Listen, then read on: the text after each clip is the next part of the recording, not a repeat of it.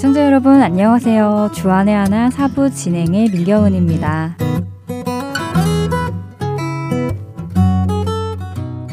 얼마 전 한국에 계신 어머니와 통화를 했는데요. 곧 이모와 함께 쑥을 뜯으러 산에 가신다고 하시더라고요. 저도 한국에 살 때 엄마와 또 이모들과 함께 종종 쑥을 뜯으러 가본 적이 있어서 예전 기억이 났습니다. 서울에서 조금 떨어진 저희 이모가 살고 계시는 동네에는 쑥이 많이 자라는 곳이 있었는데요. 날씨 좋은 날 산책하듯 거닐면서 이야기도 나누고 옹기종기 모여 앉아 쑥을 뜯곤 했었습니다. 그렇게 뜯은 쑥으로 어머니는 쑥떡을 해주셨지요. 모락모락 김이 오르는 그 떡을 한 입 베어 먹으면 쑥향이 입안에 가득 퍼지면서 그렇게 맛있을 수가 없었습니다. 그런데 사실 저는 쑥을 시장에서만 보아와서 그런지 정확히 쑥이 어떻게 생겼는지 잘 몰랐는데요.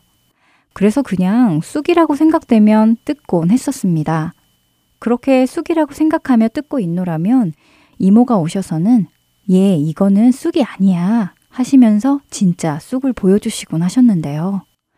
그저 비슷하게 생겼다고 해서 저는 쑥이라고 생각하고 뜯고 있었던 것이었지요.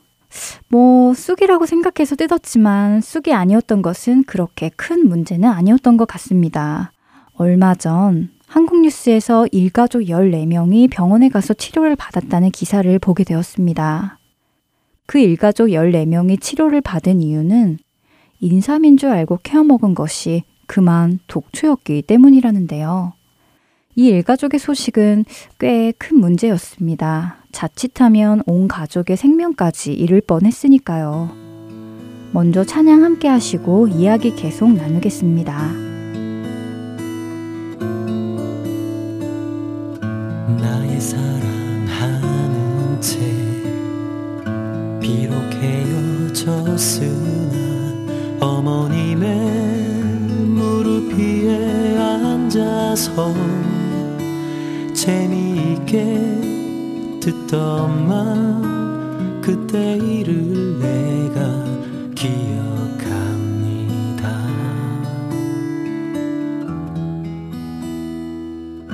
옛날 용맹스럽던 다니엘의 경험과 유대 인근 다윗 왕의 역사와 주의 선지 엘리야 병거 타고 하늘에 올라가던 일 정말 귀하고 귀한 말씀 우리 어머님이 내게 들려주시던 재미있게 듣던 말 정말 귀하고 귀한 말씀 바로 이 책 중에 있으니 주님의 말씀을 나 더욱 사랑합니다.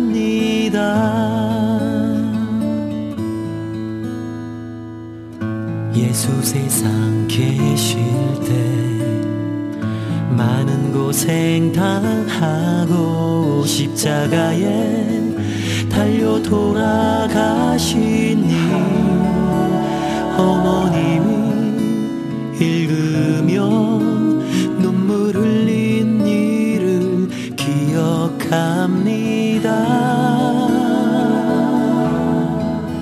정말 귀하고 귀한 말씀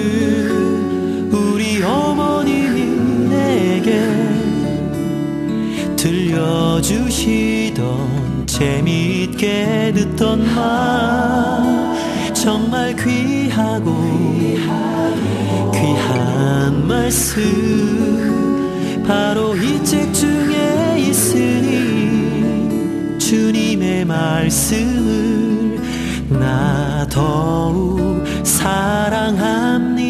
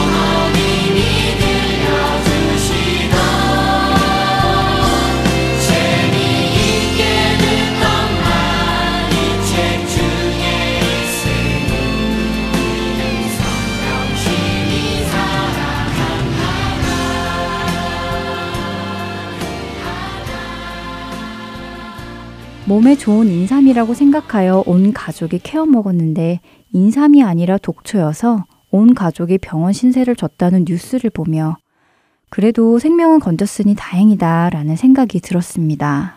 그러나 참 위험했구나 하는 생각은 드는데요. 치료를 빨리 받지 못했다면 독초의 독이 온 몸에 퍼져 큰 피해를 입을 뻔 했으니까요. 제가 쑥이 아닌 것을 쑥인 줄 알고 캔 것이나 이 일가족이 인삼이 아닌 것을 인삼인 줄 알고 캔 것이나 그렇게 된 이유는 캐려는 것을 정확히 알지 못했기 때문은 아닐까요? 만일 캐려던 것의 정확한 모양, 향기, 특징을 알고 있었다면 그런 실수는 하지 않았을 것입니다. 우리 신앙도 마찬가지 아닐까요? 정말 홍수처럼 넘쳐나는 신앙서적 말씀들이 많이 있습니다. 베스트셀러가 되는 신앙서적도 많고요. 그런데요, 이 많은 신앙서적, 많은 설교 말씀 중에는 우리를 예수 그리스도께로 인도해 주는 진리의 말씀도 있지만 때로는 우리를 그리스도로부터 더 멀어지게 하는 미혹의 말, 거짓의 말도 있다는 것입니다. 쑥을 닮은 잡초는 쑥향이 나지 않고 쑥이 가지고 있는 영양분이 없을 것입니다.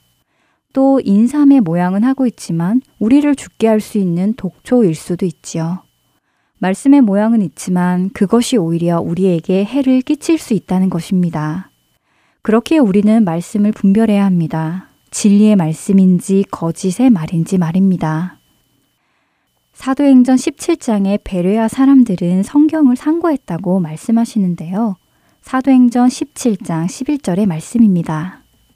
베레아에 있는 사람들은 데살로니가에 있는 사람들보다 더 너그러워서 간절한 마음으로 말씀을 받고 이것이 그러한가 하여 날마다 성경을 상고하므로 그들은 날마다 성경을 연구했다고 합니다.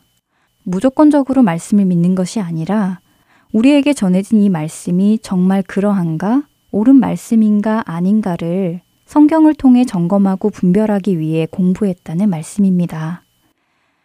이 베레아 사람들은 누구에게 말씀을 들었을까요? 바로 그 전절인 10절을 보면 형제들이 곧 바울과 신라를 베레아로 보내니 그들이 이르러 유대인의 회당에 들어갔다고 말씀하고 계십니다. 그러니까 베레아 사람들은 바울과 신라에게 말씀을 전해 들은 것이었지요. 그런데도 그들은 그 말씀이 정말 그러한가, 옳은 말씀인가 성경을 통해 점검했다는 말씀입니다. 베레아 성도들이 그랬다면 우리 역시 그렇게 하는 것이 당연한 일이 아닐까요? 바른 진리 위에 서 있기 위해서는 누가 누가 그러하더라 하는데 멈추는 것이 아니라 직접 성경을 펴서 정말 그러한가 하고 찾아 확인해 보아야 할 것입니다.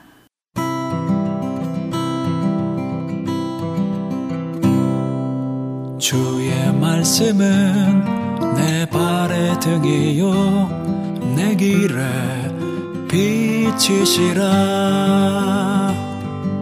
주의 말씀은 내 발의 등이요 내 길에 빛이시라. 이 젊은 자의 몸을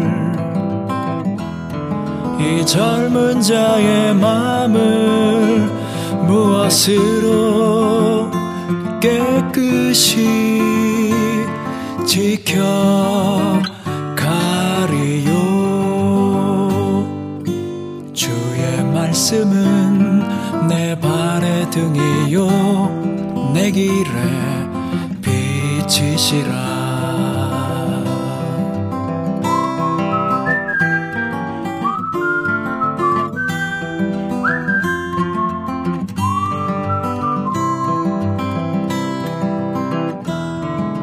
젊은 자의 몸을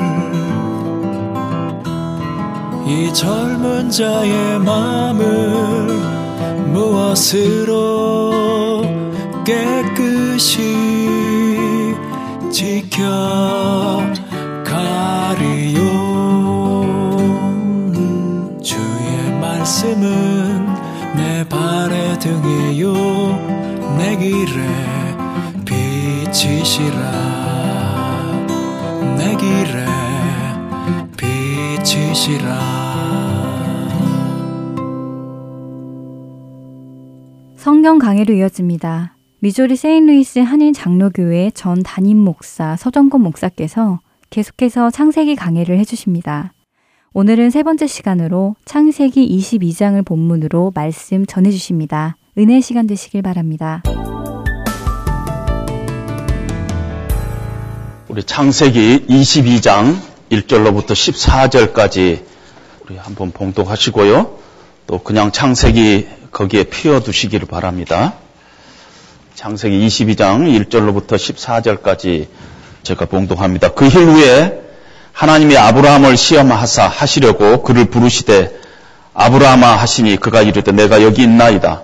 여호와께서 이르시되 내 아들 내 사랑하는 독자 이삭을 데리고 모리아상으로 가서 내가 네게 알려준 한 산 거기서 그를 번제로 드리라. 아브라함이 아침에 일찍 일어나 나귀의 안장을 지우고 두 종과 그의 아들 이삭을 데리고 번제에 쓸 나무를 쪼개어 가지고 떠나 하나님이 자기에게 일러주신 곳으로 가더니 제3일에 아브라함이 눈을 들어 그곳을 멀리 바라본지라 이에 아브라함이 종들에게 이르되 너희는 나귀와 함께 여기서 기다리라 내가 아이와 함께 저기 가서 예배하고 우리가 너희에게로 돌아오리라 하고 아브라함이 이에 번제나무를 가져다가 그의 아들 이삭에게 지우고 자기는 불과 칼을 손에 들고 두 사람이 동행하더니 이삭이가 아버지 아브라함에게 말하여 이르되 내 아버지여 하니 그가 이르되 내 아들아 내가 여기 있노라. 이삭이 이르되 불과 나무는 있거니와 번제할 어린 양을 어디 있나이까? 아브라함이 이르되 내 아들아 번제할 어린 양은 하나님이 자기를 위하여 친히 준비하시리라 하고 두 사람이 함께 나아가서 하나님이 그에게 일러주신 곳에 이른지라. 이에 아브라함이 그곳에 재단을 쌓고 나무를 벌려놓고 그의 아들 이삭을 결박하여 재단 나무에 놓고 손을 내밀어 칼을 잡고 그 아들을 잡으려 하니 여호와의 사자가 하늘에서부터 그를 불러 이르되 아브라함아 아브라함아 하시는지라. 아브라함이 이르되 내가 여기 있나이다 하매 사자가 이르시되 그 아이 그 아이에게 네 손을 대지 말라. 그에게 아무 일도 하지 말라.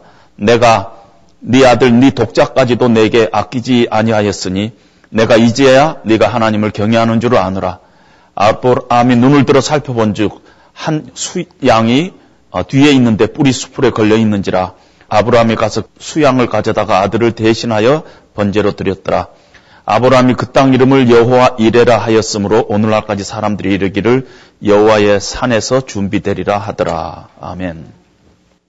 우리 창세기 22장은 많은 경우에 믿음의 조상 아브라함의 믿음의 아주 정점의 사건이다. 그렇게 얘기를 합니다. 아브라함이 그동안의 믿음의 여정을 살아오는데 창세기 22장이 아브라함의 일생 중에서 최고의 믿음의 사건이 바로 모리아 산 정상에서 아들 이삭을 바치는 사건이다. 이렇게들 대부분 이 얘기를 하는데 과연 그렇게 우리가 봐야 하느냐 아니면 혹 창세기 22장에 하나님의 다른 뜻이 여기에 있는가 하는 것을 우리가 좀 오늘 검토해 보기로 합니다.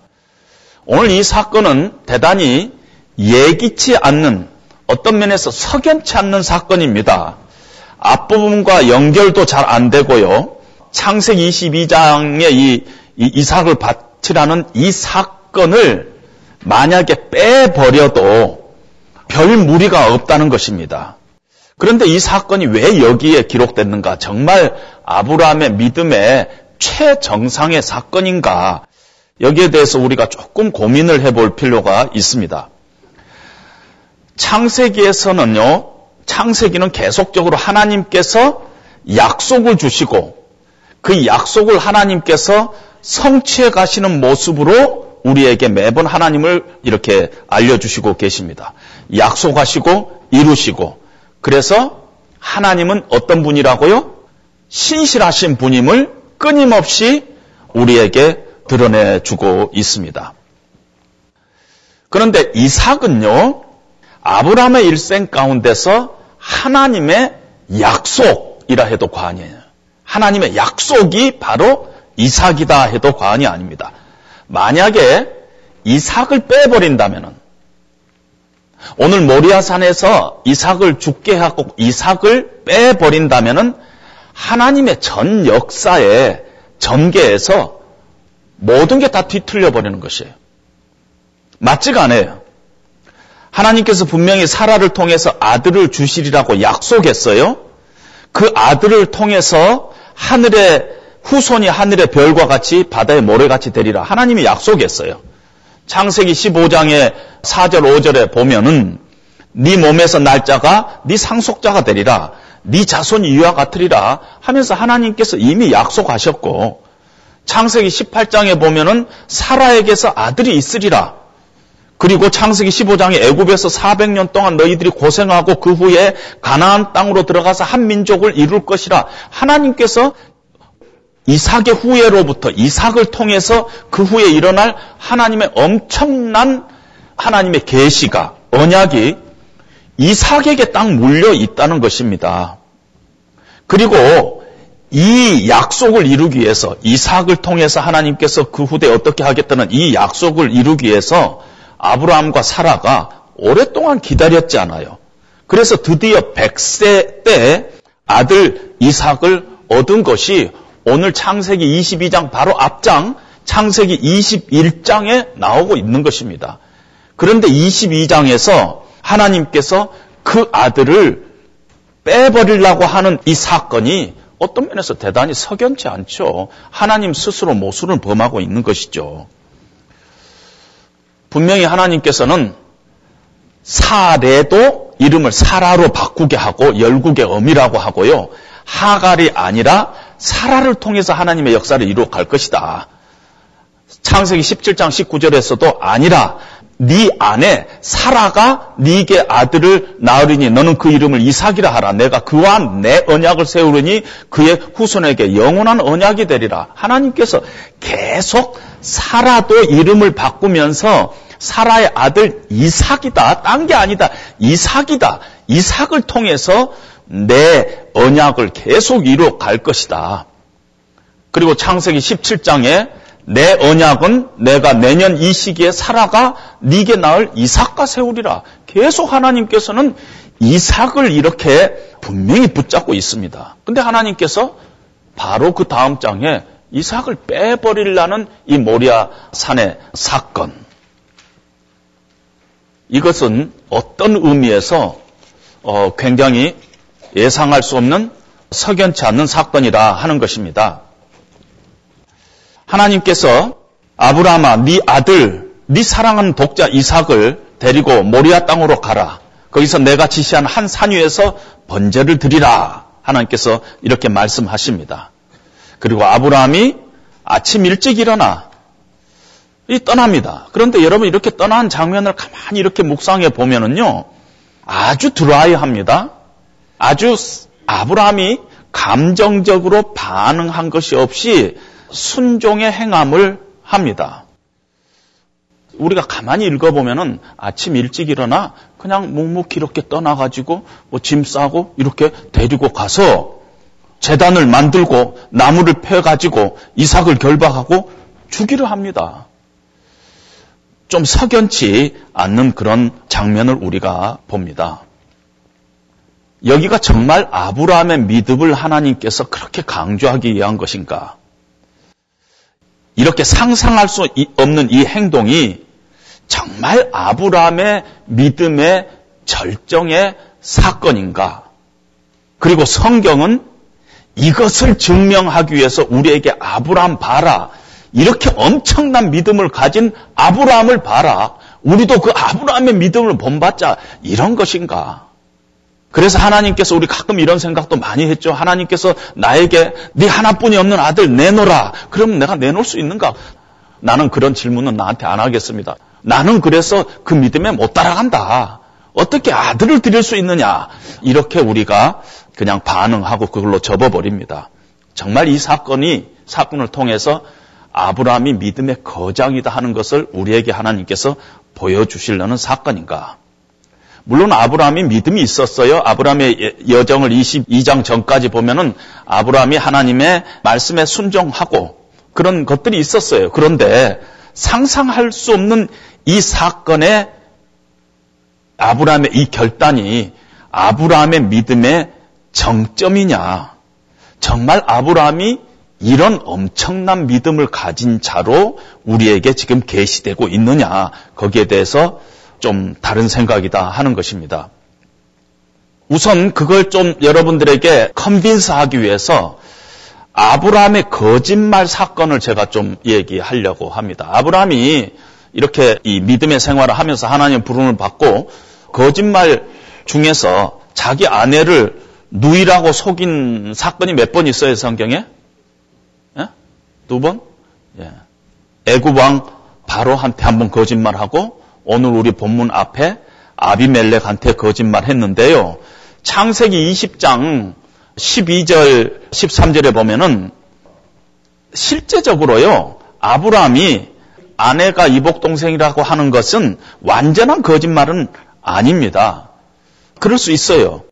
그러나 우리가 거짓말을 이야기할 때 거짓말이 뭐냐 할 때 아닌 것을 이야기하는 것도 거짓말이지만은 바른 정보를 주지 않은 것도 사실은 거짓말이에요. 그런데 아브라함은 계속해서 자기가 바른 정보를 안 준 거예요. 자기 아내가 아내인데도 불구하고 이건 내 동생이다만 이야기하는 거. 동생도 되겠죠. 뭐 사촌 동생이 되는가, 뭔가 이복 동생이 되지만은 이복 동생이 된다는 것만 얘기하고 그 이복 동생이 바로 내 아내다 하는 것은 이 얘기하지 않음으로 인해 가지고 거짓말을 실제적으로 한 것입니다. 그런데 늘상 아브라함이 구차하게 변명을 합니다. 오늘도 아브라함이 이렇게 거짓말을 했어요. 그것 때문에 아비멜렉이 사라를 데리고 갔어요. 근데 밤에 하나님께서 아비멜렉에 나타나갖고 이 여자 건들지 말라. 이 여자는 아브라함의 아내다 그럽니다. 그래 깜짝 놀라가지고 그리고 네가 잘못하는 날에는 내가 너희를 죽이겠다. 하나님께서 그러니까 깜짝 놀라가지고 아브라함한테 가가지고 네가 왜 이런 일을 했느냐? 네가 왜 나한테 거짓말 해갖고 내가 자칫 잘못하면 우리가 죽을 뻔했지 않느냐 하면서 따집니다. 그럴 때도 아브라함이 변명을 합니다. 그것이 창세기 20장 12절 13절에 나옵니다. 또 그는 아브라함이 지금 변명합니다. 그는 정말로 나의 이복 누이로서 내 아내가 되었음이니다. 하나님이 나를 내 아버의 집을 떠나 두루 다니게 하실 때 내가 아내에게 말하기를 이후로 우리가 가는 곳마다 그대는 나를 그대 오랍이라 하라. 이것이 그대가 내게 베풀 은혜라 하였노라. 몇 번 거짓말 했다고요? 아까 두 번 거짓말 했는데 오늘 이 13절을 보니까 몇 번 거짓말 한 것 같아요? 우리가 가는 곳마다 가는 곳마다 거짓말 했어요. 그랬는데 지금 딱 두 번만 사고가 난 것입니다. 진짜로 사라를 데려가고 그날 밤에 하나님께서 나타나 가지고 하나님께서 막 문제를 해결하는 그런 특별한 일이 두 번만 우리 눈에 보이는 것이죠. 아브론 그 후로 가는 곳마다 그대는 나를 오래비를 하라. 이렇게 계속 거짓말 한 것입니다. 가는 곳마다. 일이 커진 것만 성경이 기록하고 있어요. 실제 살아 뺏기고 그것 때문에 문제가 생긴 경우만 애굽의 바로 왕하고 아비멜렉 사건이 성경에 기록됐다. 그렇게 봐야 합니다. 이 사건은 분명히 아브라함의 불신입니다. 하나님께서 분명히 사라도 하나님의 언약의 동역자로 삼았어요. 사라가 아주 대단한 인물이었어요. 어떤 면에서. 내가 망국의 어미로 삼겠다 하고 사례를 사라로 바꿨어요. 하나님의 구속 사역을 전개해 가는데 없어서는 안 될 거룩한 그릇으로 하나님 삼으셨어요. 마치 예수님께서 이 땅에 오실 때 마리아의 몸을 입고 이 땅에 오신 것과 마찬가지로 아브라함의 스토리에서 사라의 스토리는 뺄 수가 없어요. 그런 사라를 아내를 자기의 생명을 그 지키는 수단으로 자기 아내를 어, 이렇게 했다는 것은 굉장한 불신앙의 모습인 것을 우리는 발견합니다. 그런데 아브라함의 일생 중에서 하나님께서 계속 뒤처리를 해 주시고 계세요. 애굽의 바로에게 그때도 거짓말해 갖고 바로 왕이 사라를 데려갈 때도 하나님께서 바로 왕에게 나타나서 이 문제를 처리해 줬고요. 아비멜렉 이 사건에도 아브라함이 거짓말 해가지고 지금 사라가 아비멜렉에 뺏겼는데 그 밤에 하나님께서 나타나서 하나님께서 일을 처리를 해 줬습니다. 어떻게 보면 아브라함의 인생의 스토리는요, 그 배후에는 늘 하나님의 신실하게 하나님께서 아브라함의 뒤를 봐주고 있는 것을 우리는 볼 수가 있습니다. 또 하나의 사건에 하가를 통해서 얻은 이스마엘 사건도 마찬가지입니다. 하나님께서 분명히 얘기했어요. 하갈에서 날짜가 아니다. 사라에서 날짜가 내 언약의 계성을 할 거다 하고 쭉 얘기했는데 하나님 믿지 못하고 하갈을 통해서 이스마엘을 낳았잖아요. 그리고 이삭이 태어나자 하갈과 사라 사이에 갈등이 더 커졌고요. 또 이스마엘이 이제 갓 태어난 이삭 자기 동생을 갖다 막 그 괴롭히고 그런 것들을 보고 사라가 너무너무 화가 나가지고 아브라함에게 얘기하지 않아요? 하갈과 이스마엘 쫓아내야 되겠다. 그런데 그때도 창세기 21장 11절에 보면은 아브라함이 그의 아들로 말미암아 그 일에 매우 근심이 되었더니 아브라함이 굉장히 근심을 했다는 것입니다. 어떻게 할 줄 모르겠지 않아요. 아내는 쟤들 쫓아내라고 하지. 그냥 쫓아낼 수도 없지.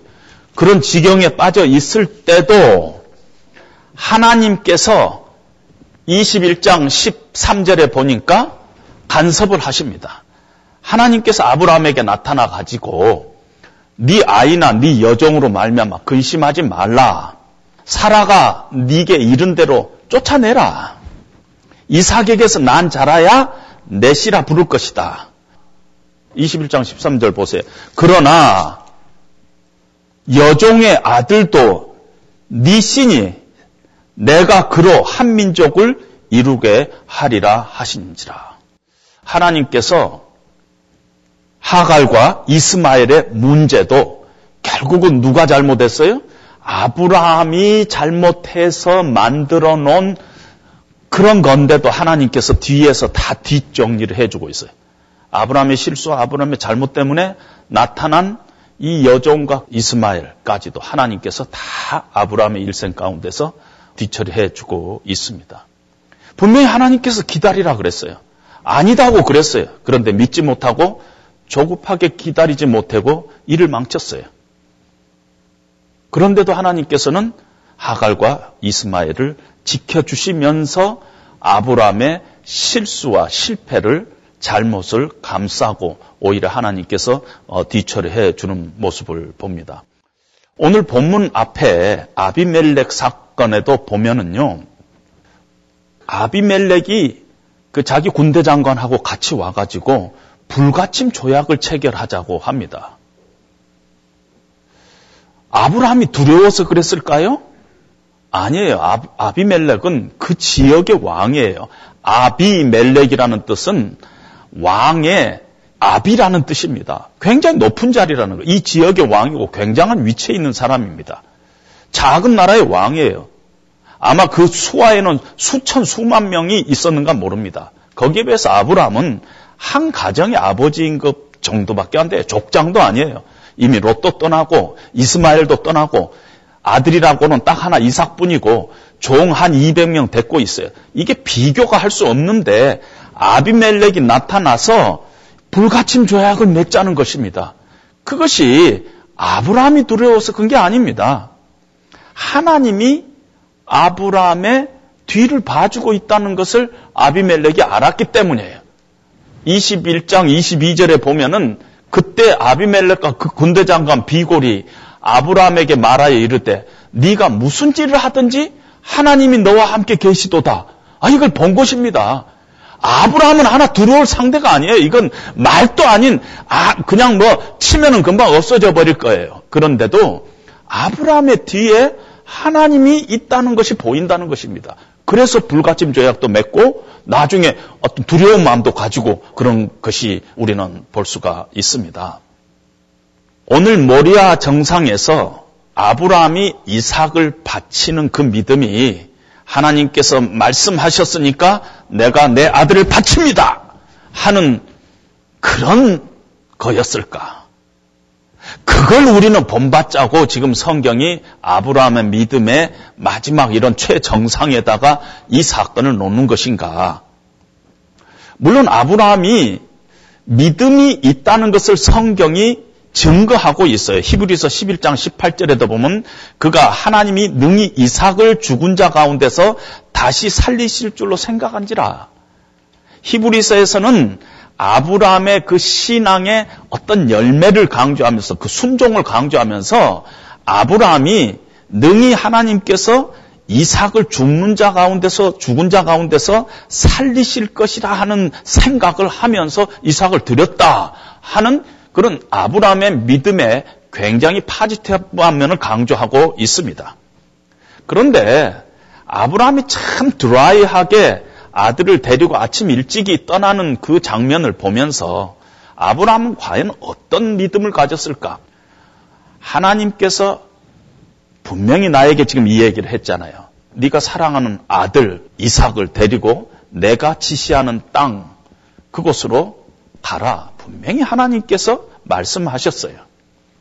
그리고 여태까지 경험으로 봐서 하나님께서 내 인생 가운데 반드시 하나님께서 개입하셔서 하나님께서 알아서 하실 것이다. 그러한 믿음이 있었을 것입니다. 그래서 이삭이 아버지 불과 나무는 있거니와 번제할 어린 양은 어디 있습니까? 하고 물어봤을 때 내 아들아 번제할 어린 양은 하나님이 자기를 위하여 침이 준비하시리라 이렇게 이야기한 것입니다. 그동안 자기 인생에 굽이굽이 하나님께서 뒷정리를 다 해줬다는 게 이제는 이삭이 태어나기 1년 전까지만 해도 하나님 앞에 비웃었어요. 아이, 우리가 무슨 아들을 낳겠습니까? 그리고 비웃었어요. 그래서 이삭의 이름의 뜻이 웃음이지 않아요? 그러나 하나님께서는 그 약속을 반드시 이루어 가신다는 그 하나님에 대한 어떤 신뢰가 생겼어요. 하나님께서는 그 약속하신 대로 이루시는 분이구나. 그런 믿음이 아브라함에게 있었습니다. 그래서 이 모리아 산에서 일어난 이 사건은 우리가 어떻게 봐야 되느냐 하면요. 아브라함의 믿음의 절정으로 보지 말고 하나님께서 어떻게 아브라함을 인도해서 이런 상태까지 하나님께서 오게 하시는가. 그걸 얘기하고 있습니다. 왜냐하면은 오늘 아브라함이 모리아 산성에서 이 사건 이후에 하나님께서는 그 자리를 여호와 이레라고 이름을 붙입니다. 그 이름을 여호와 이레, The Lord will provide. 아브라함의 믿음이 승리다 하는 그러한 자리가 아니라 하나님이 준비하신 것이다. 그래서 우리가 믿음을 뭘로 보느냐 하면은 늘 내가 어떻게 믿었는가, 내 믿음이 얼마나 강하느냐, 아브라함 믿음이 정말 어떻게 어떤 믿음을 가졌느냐, 그것이 아닙니다.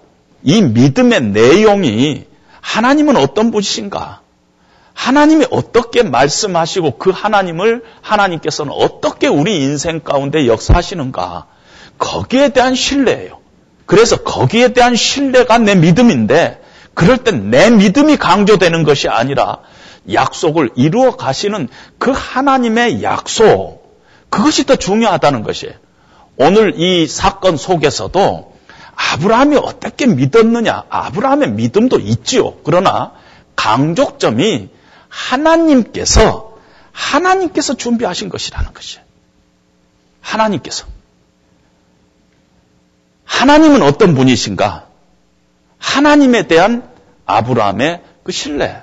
그것이 믿음이고 그 믿음이라는 것이 아브라함이 갖고 있는 어떤 믿음보다는 하나님이 어떤 분이신가?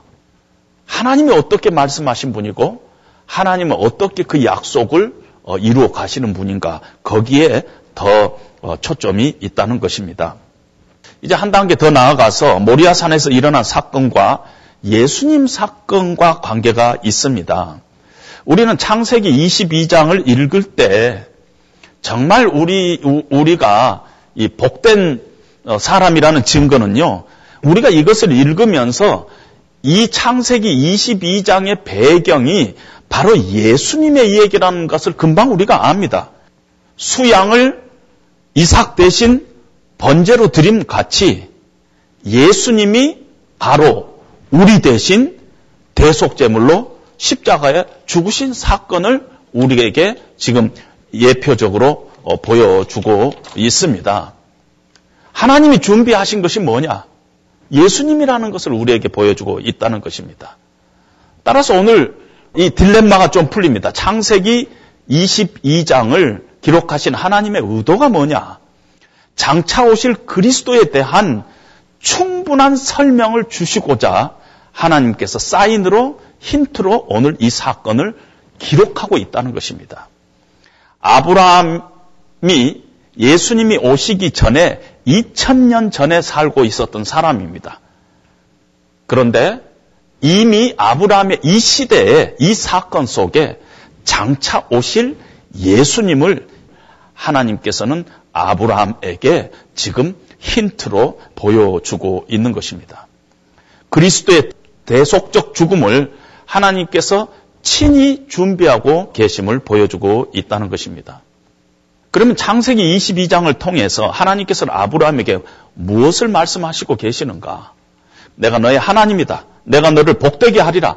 내가 너를 복의 근원으로 삼으리라. 그렇게 계속 하나님께서 언약했어요. 그리고 아브라함의 일생 가운데서 늘 하나님이 간섭하시면서 아브라함을 이끌고 왔습니다. 아브라함의 계속된 실패와 실수와 잘못에도 불구하고 하나님께서 늘 그의 인생 가운데 간섭하시면서 밀어주시고 잡아주시고 뒷정리를 계속 계속 해 주셨어요. 이 사건 이후에 하나님께서 아브라함에게 나타나 가지고 창세기 22장 18절에 보면은 또 네 씨로 말미암아 천하 만민이 복을 받으리니 이는 네가 나의 말을 준행하였음이라 하셨다 하리라. 창세기 22장 18 오늘 이 사건 이후에 하나님께서 아브라함에게 나타나서 내 씨로 말미암아 천하 만민이 복을 얻으리라 이렇게 이야기했습니다. 그리고 이 씨가 복수가 아니라 단수입니다. 그리고 갈라디아서 3장 16절에서는 사도 바울이 이 약속들은 아브라함과 그 자손에게 말씀하신 것인데 여럿을 가리켜 그 자손들이라고 하지 아니하고 여기서 자손은 우리 창세기 씨하고 똑같은 단어예요. 근데 이 신약에서는 자손으로 번역했어요. 이 약속들은 아브라함과 그 씨에게 말씀하신 것인데 여럿을 가리켜 그 씨들이라고 하지 아니하시고 오직 한 사람을 가리켜 네 씨라고 하셨으니 곧 그리스도라. 바로 그 씨가 아브라함의 아들인 예수 그리스도라 하는 것입니다. 그 씨가. 아브라함의 씨지만은 그것이 종국적으로는 예수 그리스도라 하는 것입니다.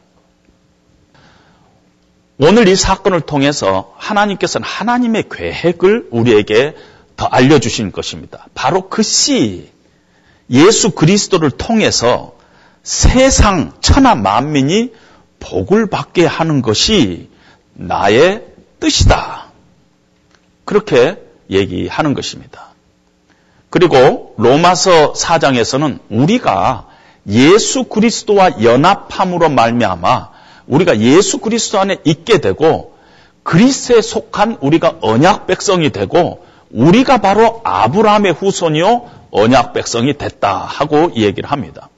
마태복음 1장 1절에 보면은 아브라함과 다윗의 자손 예수 그리스도의 계보라 그러는데 여기서 자손도 씨예요.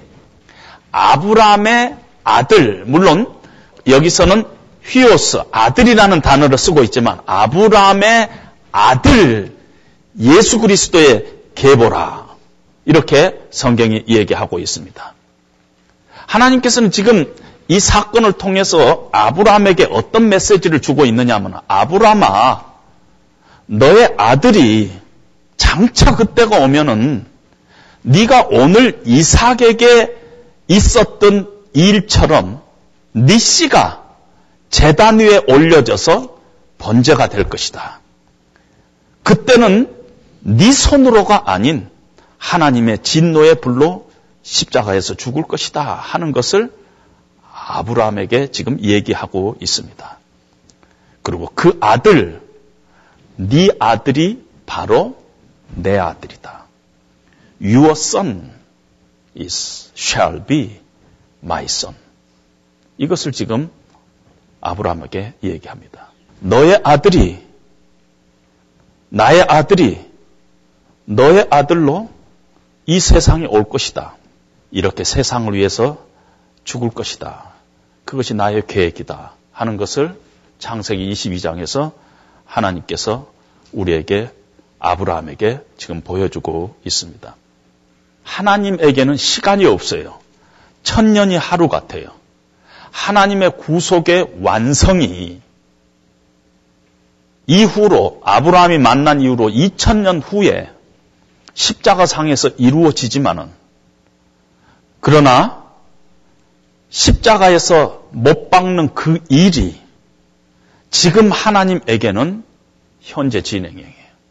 지금 모리아상에서 아브라함이 이삭을 죽이는 이 사건 속에서 하나님은 2000년 후에 예수님이 십자가에서 죽으실 그 사건이 바로 지금 모리아산에서는 하나님의 마음 속에서는 현재 진행형으로 일어나고 있다는 것입니다. 네 아들, 내 아들, 우리 아들이 이렇게 세상을 위해서 죽을 것이다. 지금 그리고 하나님은 이 사건 속에서 하나님의 고통과 하나님의 아픔을 아브라함이 알기를 원하고 있다. 그렇게 볼 수가 있습니다. 이 사건을 통해서 아브라함이 하나님을 경외하시는 하는 줄을 하나님이 알았다 하고 이 얘기를 합니다. 이제 네가 나를 경외하는 줄을 내가 안다. 그렇게 하지만은 지금 이 사건 속에서 경외한다라는 뜻이 하나님을 두려워한다, 무서워한다, 하나님을 리스펙트한다, fear한다 그런 뜻이기보다는 원래 경외한다 하는 뜻은 뭐냐면 하나님 앞에서 하나님과 함께 그런 뜻입니다. 네가 하나님의 마음을 조금 더 깊이 경험한 것 같다. 이렇게 지금 아브라함에게 얘기를 하고 있습니다. 하나님의 구속의 역사 속에서 아브라함을 지금 하나님께서는 파트너로 이 초청하고 있는 것이에요. 아브라함아, 네가 내 마음 조금이라도 더 알면 좋겠다. 이것이 하나님의 지금 아브라함에 대한 얘기입니다. 몇 가지 적용을 해보면은요, 아브라함이 그의 믿음으로 지금 하나님을 붙잡는 것이 아니라 믿음이 아브라함을 붙잡고 있다. 이건 제 말이 아닙니다. 해밀턴이라는 창세기 주석가가 Abraham did not hold his face. Face held him. 이런 말을 했어요. Face is not face in my face, but face is face in God's promise. 우리의 그 믿음이라는 거가 아브라함 안에 있는 어떤 것이 아니라 하나님의 약속이라는 것이 그것이 더 중요하다는 것이에요. 하나님의 약속이 지금 아브라함이 그것을 바라보고 그것이 그렇게 되리라 믿는 것이었다는 것입니다. 그러니까 하나님의 약속이 없다면 하나님의 말씀이 없다면 하나님의 신실성이 없다면 하나님이 누구신가에 대한 어떤 객관적인 증거가 없다면 우리의 믿음이라는 건 아무 것이 아니라는 것입니다.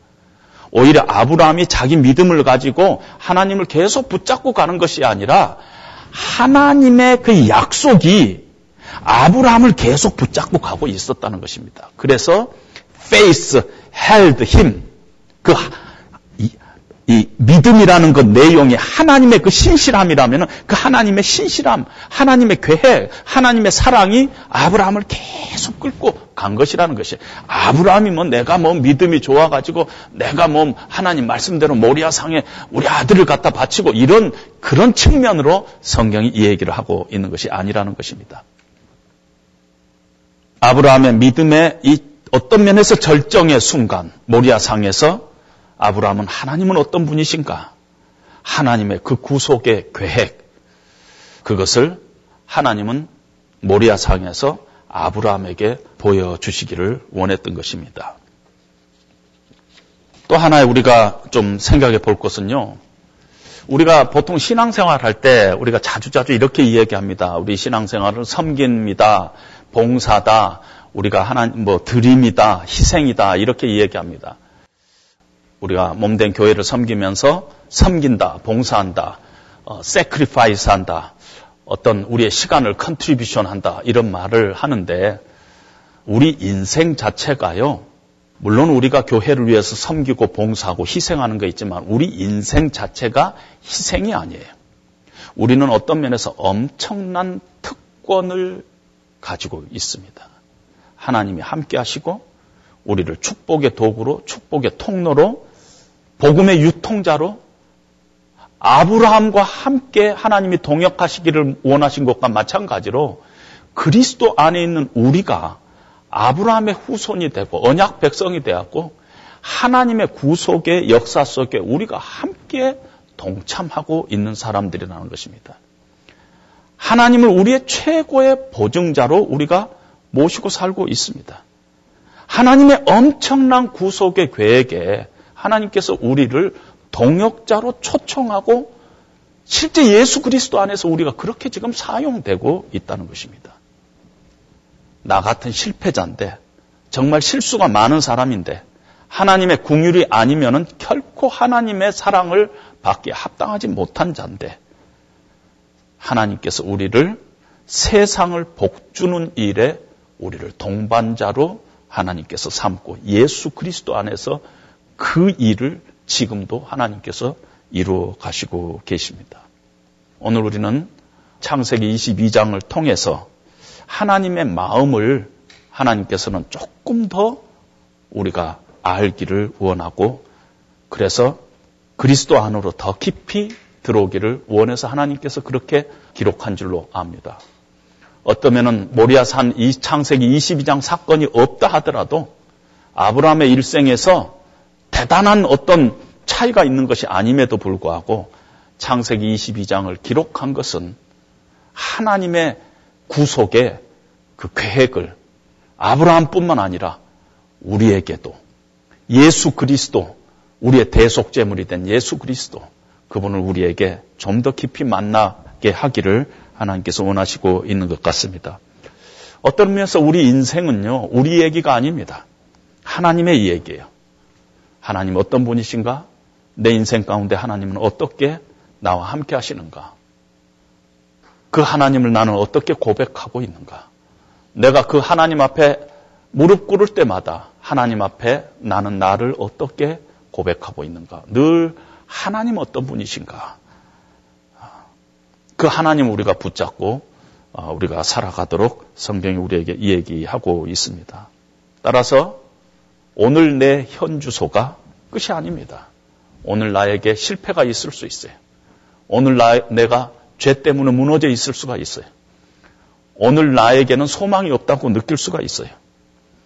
그러나 우리의 현 주소가 끝이 아니라 우리가 예수 그리스도 안에만 있으면은 하나님은 우리의 보증이 되시는 분이시라는 것입니다. 어떤 식으로 우리의 뒤를 계속 계속 봐주시면서 우리가, 우리가 하나님의 동역자로 이 땅에서 어, 사용되는데 하나님은 늘 하나님의 신실하심 어, 그것을 사용하고 계실 것입니다. 그런 고백들이 저와 여러분들에게 함께 하시기를 주님의 이름으로 축원드립니다.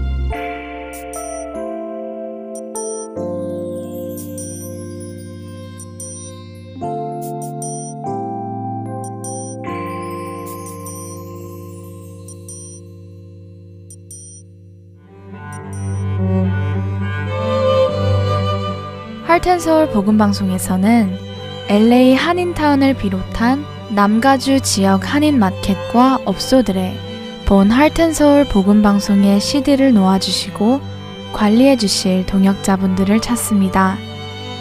복음을 전하는 이 사역에 동참하실 분들은 복음방송 전화번호 602-866-8999로 연락 주시기를 부탁드립니다.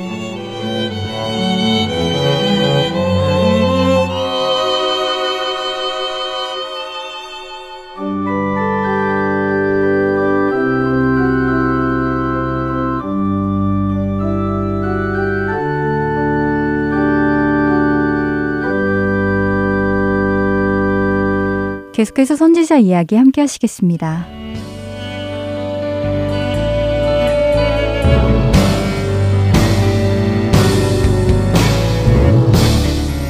시청자 여러분 안녕하세요. 선지서를 통해 이스라엘의 역사와 하나님의 마음을 알아가는 선지자 이야기 진행의 민경은입니다. 안녕하세요. 최소영입니다. 네, 지난 시간에는 함께 하박국을 공부하였습니다. 타락한 유다 사회를 보며 하나님의 구원과 공의에 대하여 질문을 던졌던 하박국 선지자의 모습이 참 인상적이었는데요.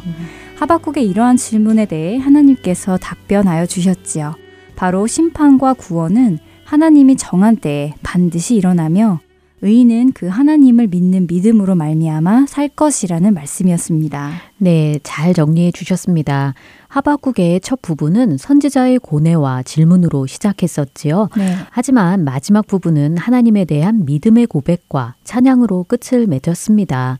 이와 마찬가지로 우리도 좀 생소했던 선지자들, 그리고 잘 몰라서 질문으로 가득했던 선지서들을 하나하나 공부해가며 이를 통해 우리에게 말씀하시는 하나님을 알아가고 그 하나님을 찬양하길 소망합니다. 네, 저도 소망합니다.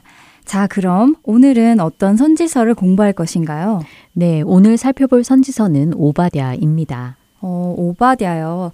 음, 오바댜도 저에겐 좀 생소한 이름이네요. 네, 그렇지요. 오바댜는 구약에서 유일하게 전체가 한 장으로 구성된 책이고 21절로 이루어진 짧은 예언서입니다. 아, 그렇군요. 짧아서 금방 읽을 수 있을 것 같은데요. 내용이 짧더라도 중요한 하나님의 메시지가 담겨 있을 것이라고 생각됩니다.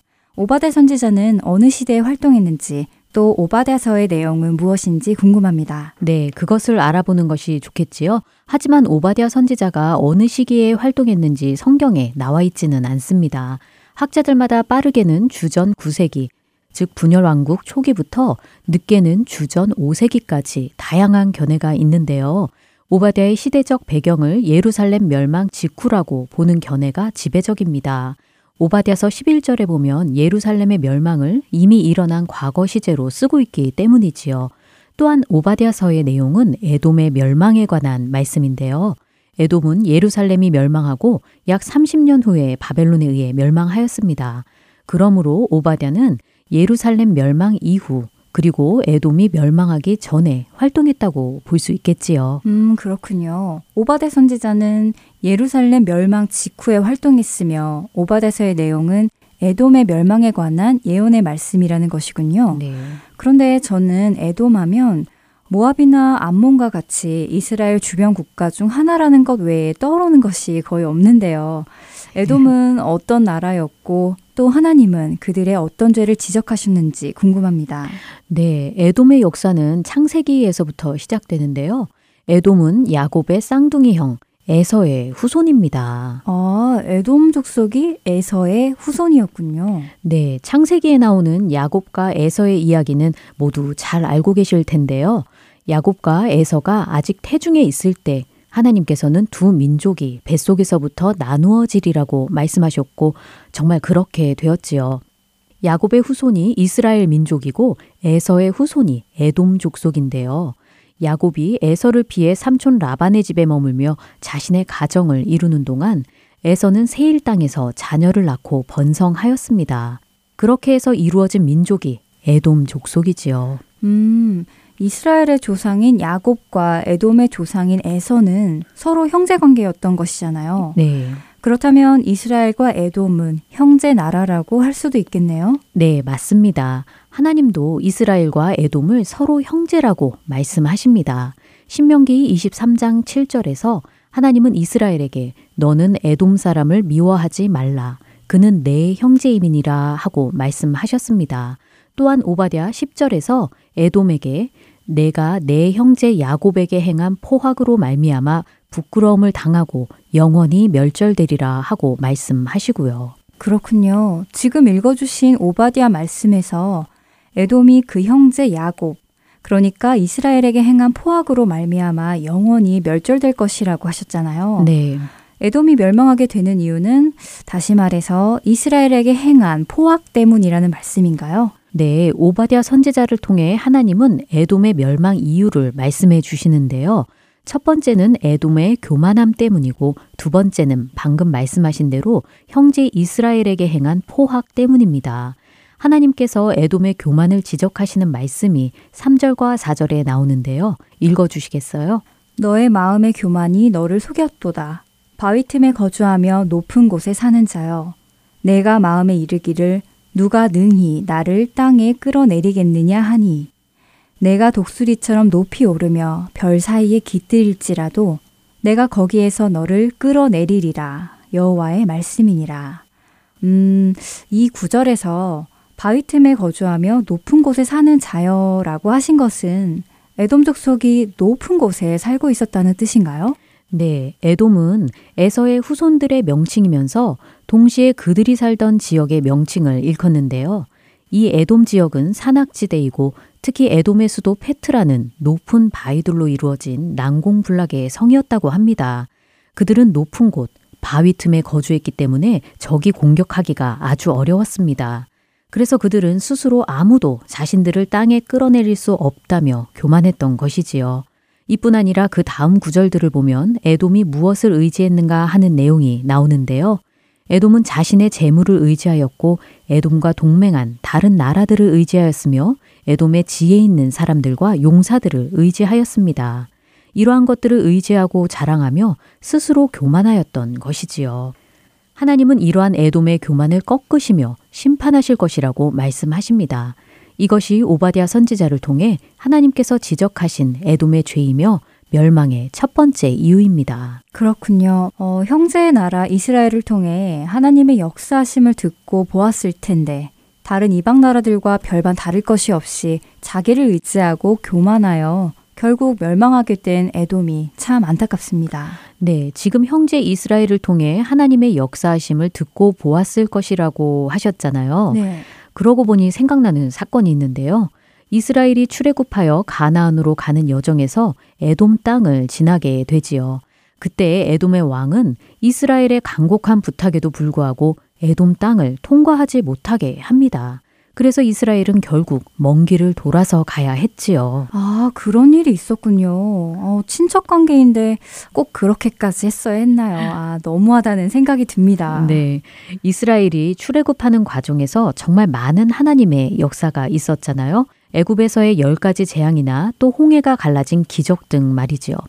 후에 여우수아가 여리고의 정탐꾼을 보냈을 때 기생 라합은 그들에게 너희가 애굽에서 나올 때에 여호와께서 너희 앞에서 홍해 물을 마르게 하신 일을 알고 있다고 말하지요. 아마 에돔도 이러한 하나님의 역사하심을 알고 있었을 것입니다. 그러나 하나님을 두려워하고 형제 이스라엘을 도와주기는커녕 그들을 박대하고 하나님 앞에 교만하였지요. 어, 그러면 아까 읽어주신 오바다 10절에서 에돔이 이스라엘에게 행한 포악은 출애굽한 이스라엘이 에돔 땅을 지나지 못하게 했던 것을 말하는 것인가요? 아, 그건 아니고요. 10절에 나온 에돔의 포악은 예루살렘의 멸망 당시 에돔이 침략자 바벨론의 편에서 같이 동조했던 것을 말하는 것입니다. 10절과 11절을 읽어 주세요. 네. 내가 내 형제 야곱에게 행한 포악으로 말미암아 부끄러움을 당하고 영원히 멸절되리라. 내가 멀리 섰던 날 곧 이방인이 그의 재물을 빼앗아 가며 외국인이 그의 성문에 들어가서 예루살렘을 얻기 위하여 제비 뽑던 날에 너도 그들 중 한 사람 같았느니라. 아, 바벨론이 예루살렘을 침공하여 약탈하고 파괴했을 때에 에돔도 그들 중 한 사람 같았다. 그들과 똑같이 행했다는 말씀이군요. 네. 오바댜 선지자는 예루살렘 멸망의 날 에돔이 유다에게 행한 포악과 죄를 지적하는데요. 그들은 유다 자손이 패망하는 날에 기뻐했으며 유다의 고난을 방관하며 바벨론이 한 것과 같이 유다의 재물을 빼앗았습니다. 또한 도망치는 유다 백성들을 못 가게 막았고 남은 자를 원수에게 넘겼다고 지적하십니다. 남을 도와 형제를 친 것이지요. 에돔이 예루살렘 멸망의 날에 형제 이스라엘에게 행한 이러한 포악으로 인해 그들은 반드시 멸절될 것이라고 말씀하시는데요. 오바디아 선지자는 에돔의 멸망만을 선포하고 끝난 것이 아니라 이스라엘의 회복도 예언합니다. 아, 네. 이스라엘의 회복에 관한 말씀이 여기 17절과 18절에 나오네요. 네. 오직 시온 산에서 피할 자가 있으리니 그 산이 거룩할 것이요 야곱 족속은 자기 기업을 누릴 것이며 야곱 족속은 불이 될 것이며 요셉 족속은 불꽃이 될 것이요 에서 족속은 지푸라기가 될 것이라 그들이 그들 위에 붙어서 그들을 불사를 것인즉 에서 족속에 남은 자가 없으리니 여호와께서 말씀하셨습니다. 아, 야곱 족속은 자기 기업을 누릴 것이며 지푸라기와 같은 에서 족속은 야곱 족속의 불이 그들 위에 붙어서 다 타고 없어져 버린다. 그러니까 이스라엘은 회복되고 에돔은 멸망한다는 말씀이네요. 네. 지금 이 말씀을 선포한 오바디아 선지자가 활동한 시기가 언제였다고 했지요?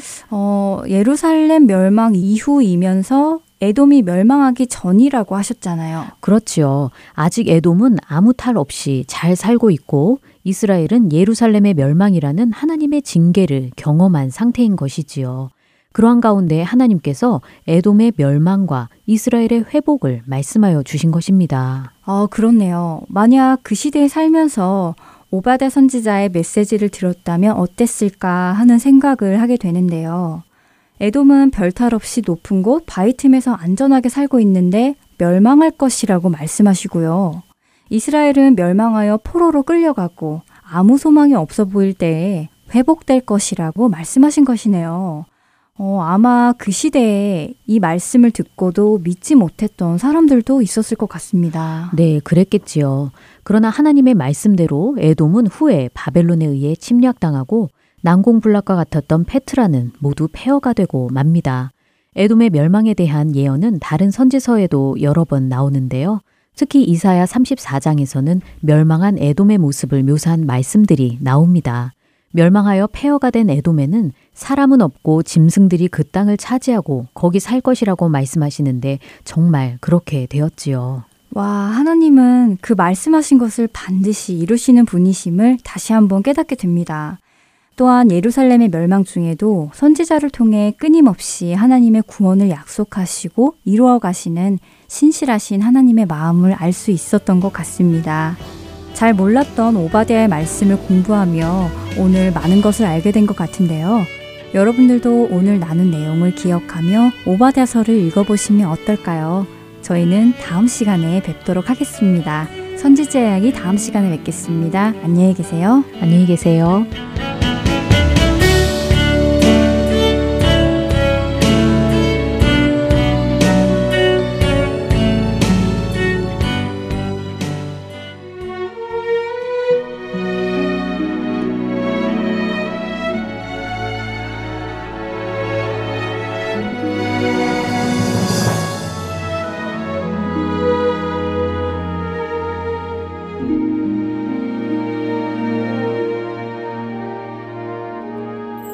주 예수 대문 밖에 기다려 섰으나 단단히 잠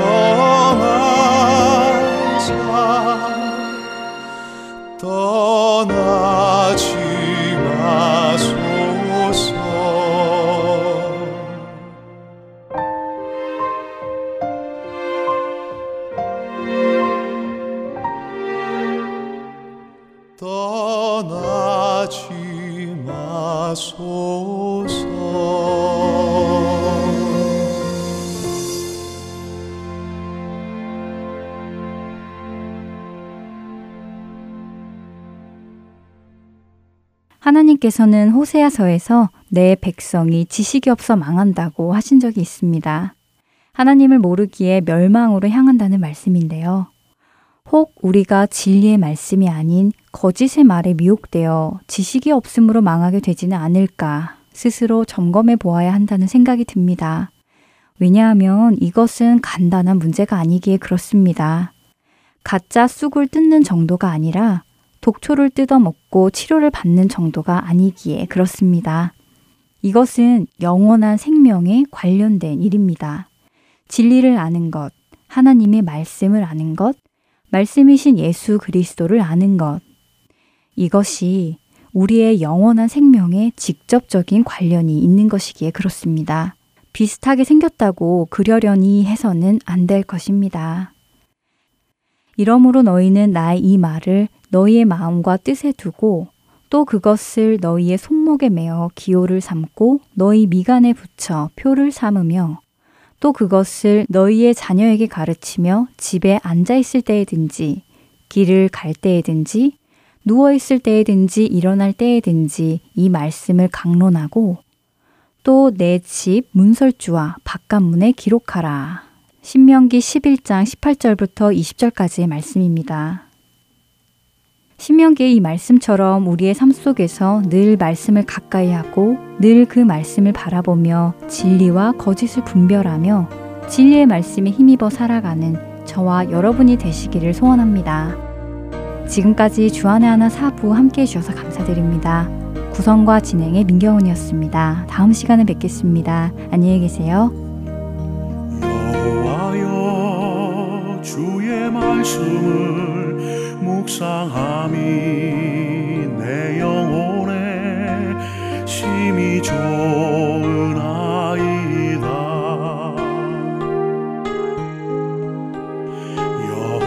여호와여 주의 말씀을 묵상함이